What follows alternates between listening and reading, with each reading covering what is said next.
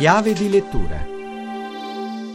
Buonasera ad Alessandra Rauti, chiave di lettura ci porta nella Venezia del Settecento con Vivaldi e l'Angelo di Avorio, racconti veneziani, edito da Schira.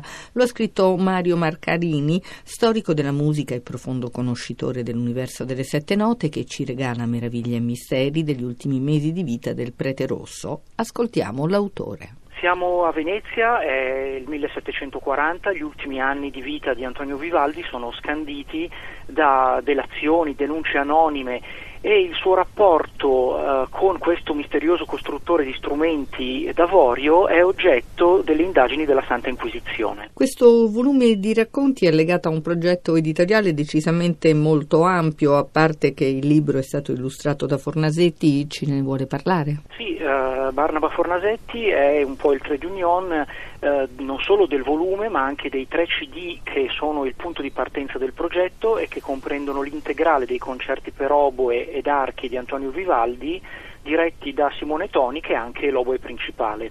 Quindi il libro in sostanza eh, riunisce un po' l'anima di, di, queste tre istanze e oltretutto c'è anche un cortometraggio realizzato da Valentina Conforto che è stato presentato alla Biennale di Venezia di quest'anno. Mario Marcarini, il vero protagonista di questi racconti è la città di Venezia con la sua vocazione musicale o sbaglio?